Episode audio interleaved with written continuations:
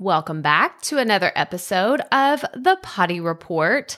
So, today I want to talk about having and creating better graphics for your podcast. Now, I use canva.com. You can actually go try out Canva. You can try it out. I want to say it's a 30 day trial of the pro version of Canva. So, I used the regular version for years and years. Like, I've been using Canva, I want to say since 2015 ish, somewhere around there. I've, uh, like I'm an OG Canva user for sure.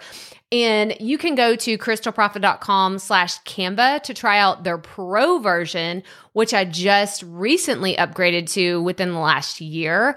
Y'all, I'm gonna I'm gonna tell you right now, my favorite features are the remove background, holy moly, that's a game changer that you can just click a button and it removes the background. So if you've seen my YouTube thumbnails or something like that where it's like just me and all the background is totally different, that is how I did that. It is fantastic.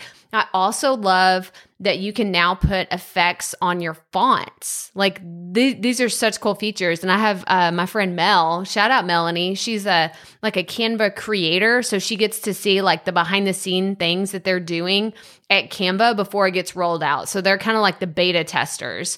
And she said that they are still focusing so much on video.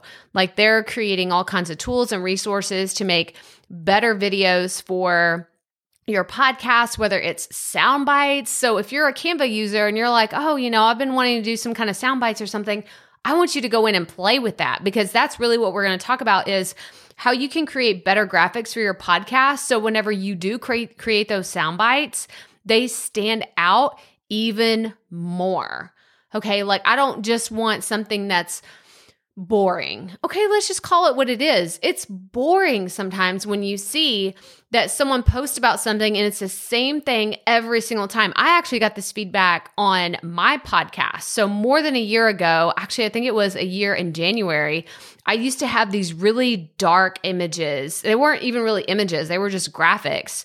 And it was this really dark background. And I had a friend of mine say, Krystal, I love you, right? Because that's usually how people that are giving you loving feedback, they start a conversation saying, I love you, but it's just always like you brace for it. Like, oh, this is going to be bad. What's she going to say? She was like, what you post on Instagram, your graphics for your podcast, they're too dark.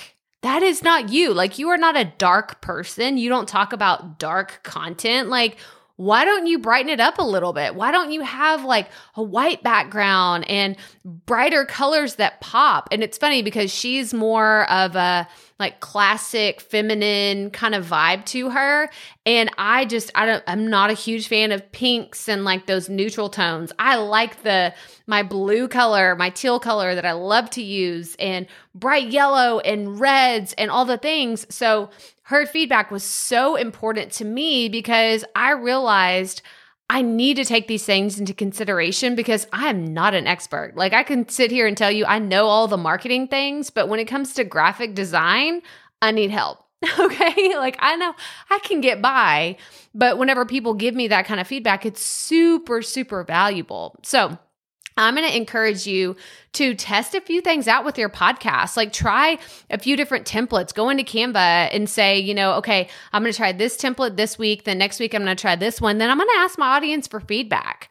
I'm going to say, hey, I included a picture of myself in this one. Did you like it? I, I included a picture of something that's related to my show. Did you like that one? Like ask people for your feedback. Do this. Do a poll on Instagram. Do it somewhere. But ask your people what they enjoy, what they like, because they're the ones you're trying to serve. So again, you can go to krystalproffitt.com slash Canva to try out the pro version of the tool for free for 30 days. And y'all, I'm telling you, I live and breathe Canva every single day. I use it for my YouTube thumbnails. I use it for all my graphics. I use it in my course. I use it like everywhere. I use Canva everywhere, all the time, every day. Hallelujah. I am so in love with Canva. So if you have not tried it out, go check it out. krystalproffitt.com slash Canva.